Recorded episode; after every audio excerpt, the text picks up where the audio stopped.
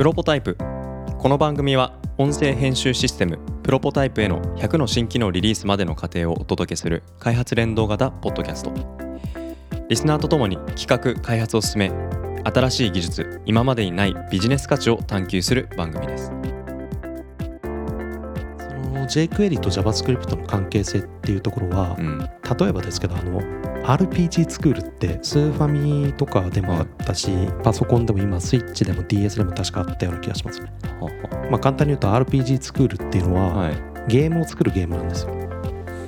僕やったことないですけど名前だけは聞いたことあって、実際にじゃあ自分のシナリオストーリーのゲームを、えー作り上げる。そうです。マップとかも作ってセリフも書いてとか。でそれで最終的にゲームができるんですけどそれって JavaScript と jQuery に似てるなと。関係性が。うん、結局あのゲームいろんな言語で作られますけどゲームってスーファミでもプレステでもスイッチでも DS でもプログラミング言語使って書きますよね。うん。そうですね。でプログラミング言語を一から勉強してくれっていうのはまあ大変だっていうのはなんとなくわかるじゃないですか。はい。でも RPG スクール使うとそこまで勉強しなくてもん。ゲームを作れちゃうと、なるほど。jQuery と JavaScript もある意味ではそういう関係性ですね。ゲームそのものを作るっていうことに必要な、まあ、言語、ライブラリこれが jQuery だったり、JavaScript っていそうものです。そこまである前提で、えーゲームを作る、ところだけいじればいいよっていうのが Angular だったりなんちゃらだったりフレームワーク、そうですね。うん。で jQuery ってそもそもどんなことができるかっていうと、はい。い、ろんなことができるんですよ。うんうんで主に今メインで jQuery どんな風な使われ方してるかっていうと前回の話の時に出てきた動的なサイト、はい。まあ、例えばあのスライドショーがあるとか、はい。あとなんでしょうね。あのスクロールしてったらなんか画像がポコンって出てくるとか、うん。あとはなんかサイトの中で拡大と縮小グニョングニョン動きながらとか、うん。なんかそういうのあるじゃないですか。あります。そういうようなホームページ上の動的な表現っていうところなんですけど主にそれに使われたのが jQuery です。うんうんで今多分 jQuery が一番ホームページでは使われてるのかな。ちょっとそこら辺はあの統計上のやつは僕も分かんないですけど、はい、多分最も使われている JavaScript ライブラリの一つだと思います。うんでえっ、と、まあ、jQuery とか他の Angular とかうん、Vue とか React とかいろんなものが今出てるんですけど、はい。そういうの勉強してる人たちがなんでそういう技術がいっぱい出てきたかっていうところをちょはいっと知っといてほしいなっていうのが今日の話なんですけど、はいはいはい。まあ、さっき言った通りあの動くホームページを作るためには jQuery で十分っちゃ十分なんですよ。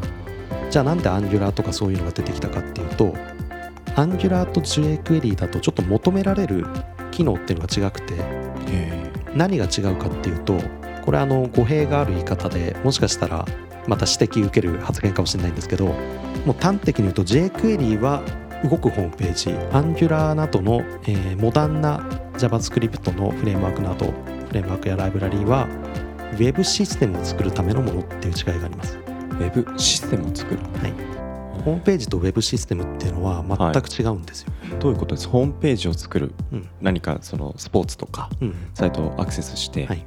なんか今日の試合どうだったかなとかってアクセスするあれはホームページですよね。そうですね。で例えばそこで表示されてるスコアとかって試合中とかだったらどんどんどんどん数字とかって変わっていくじゃないですか、はい。なんかあの辺りって実は裏で別に動いてるシステムが例えばあったとして、その奥で処理を回しているところを動かしているものが Angular だったりとか、そうですね。そういうイメージで大丈夫だと思います。はい。でそれって何でかっていうと HTML はい。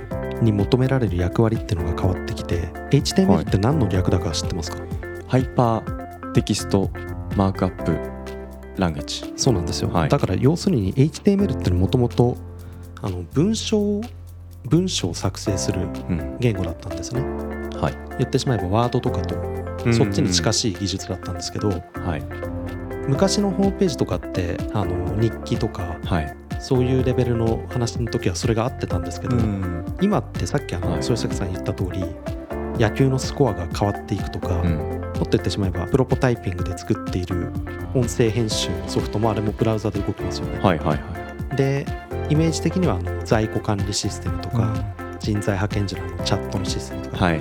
Facebook とか Twitter とかはい Facebook や Twitter ってホームページですかって言われた時になんとなくいやホームページではって感じになるじゃないですか。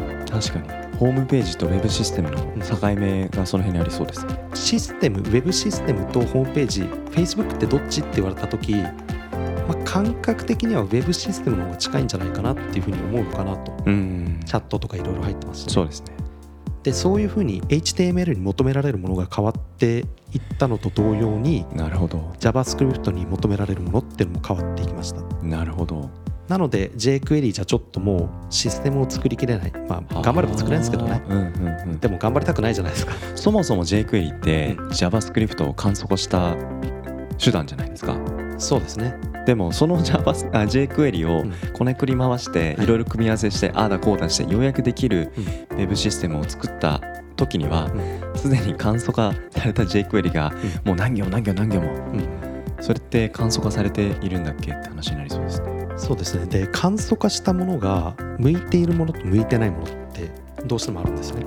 簡素化することが向いてない、なんか何でもかんでも簡素化したらいいってわけじゃないっていうことなんです。これまたあのこれ分かる人にしか分かんないでしょうね。RPG 作るで言うと 好き。なんかすごい結構はい。あれなんですね、好きなゲームなんですね結構昔ははい。なんかそれで黒歴史のゲームとかも作ってましたけど あの一人で作るようなんですよ。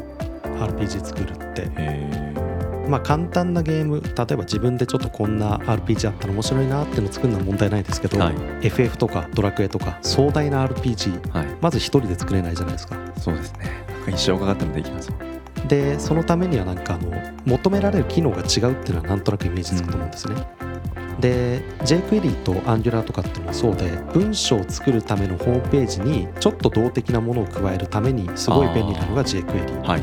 でもそこに特化しているものをじゃあウェブサービス作るために使おうって言うとやっぱりちょっと無理が生じてくる。ウェブシステムウェブサービス、うんはいそっか。だからプロポタイプとかでうん。編集画面で音声がアップロードされた後に波形がムニムニムニムニうん。現れるじゃないですか、あれって全然文章じゃないですよね。そうそうなんですよ。うん。でそれそういうのがあの JavaScript が変わってったっていうのと同時に HTML っていうのも今言った通りうん。もはや文章じゃない。うん。HTML5 っていうのによって、はい。あのもう HTML っていうのは文章を書くための言語じゃなくて、システムを書くためのはあ。ものになんだよっていうふうに転換したのが HTML5 っていうものです。すると HTML っていう文脈の中でのそのホームページから Web システム Web サービスへのうん。用途要件の変遷っていうところと一緒に JavaScript サイドでも、うん。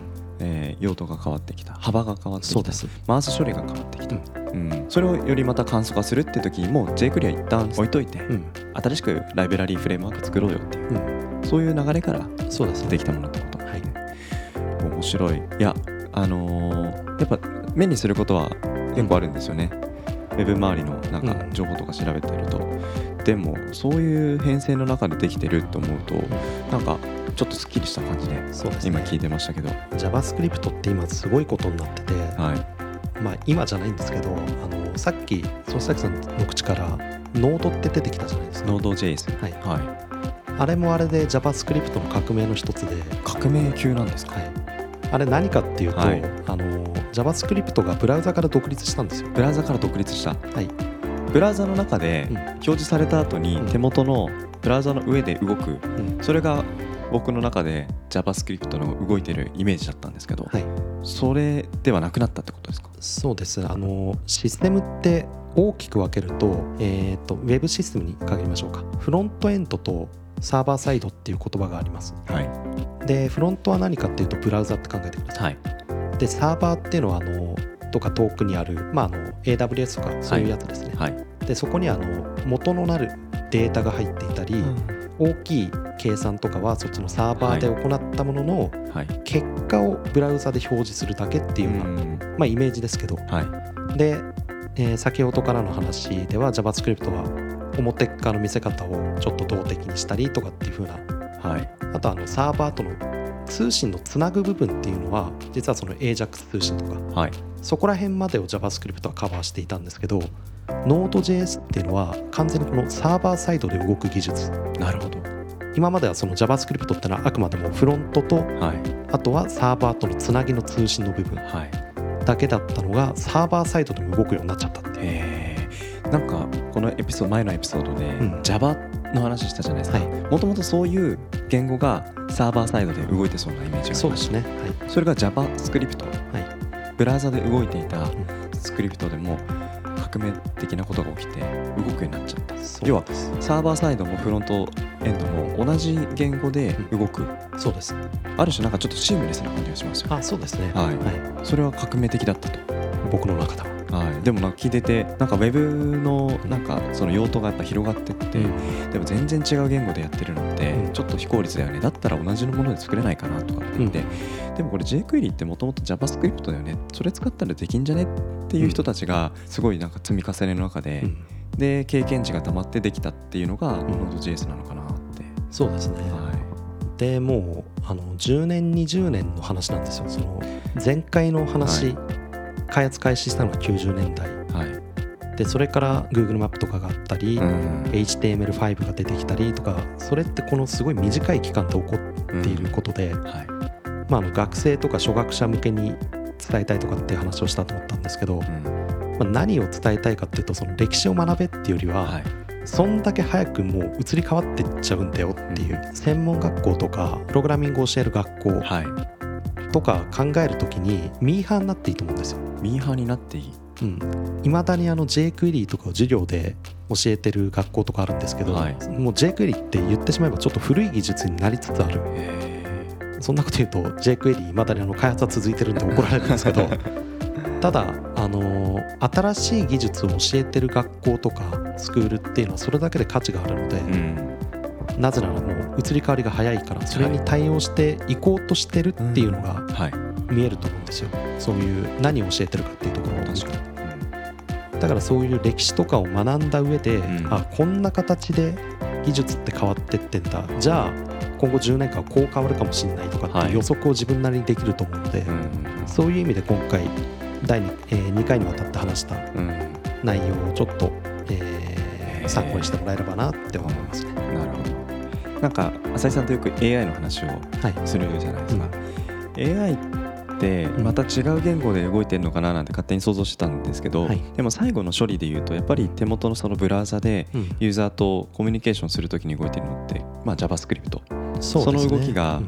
Web システムで、うん。えーバックエンドで動き始めているっていうところの、なんかもっとさらにいくとなんかそのうち今まだ動いていないうん。AI 領域とか、うん。あのこの先出てくる技術領域もうん。なんかそれに伴って JavaScript のライブラリーフレームワークがどんどんどんどん進化していく。そんななんか流れがうん。なんかありそうなのかなっていうことの予兆ですよね。そうですね、うん。